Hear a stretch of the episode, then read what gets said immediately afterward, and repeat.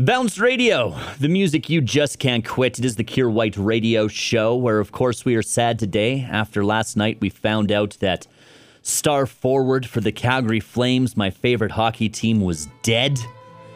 To, to me, Johnny Gaudreau was dead to me. He's still very much alive. He just decided to wait until the very last second to inform the franchise that invested eight years into developing an undersized hockey player into a true all star that he had no intention of re signing with the team, thereby ensuring the team couldn't get any kind of assets back whatsoever for their eight year investment in the player. He's elected to go back to America, wants less taxes, understandable, wants to play closer to family, also understandable.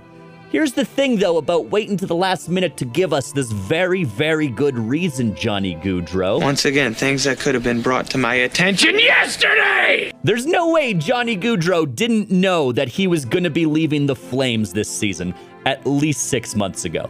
He could have informed the team before the trade deadline. We wouldn't have gotten full value back, but we would have gotten a little bit of something. Instead, on the way out the door, you screwed the franchise that gave you the first half of your career, Johnny Gaudreau. So I thought about it last night. I took the time. I didn't want to make any rash decisions, but it's official. I've decided I now have to hate Johnny Gaudreau for the rest of his career. It's got to be done. Fortunately for me, though, I have a lot of friends that are Oilers fans. I'm just going to turn to them. I'm just going to say, hey, guys, I need your best Johnny Gaudreau chirps. I'm going to need them next season when he shows up in the Saddledome. Bounce Radio.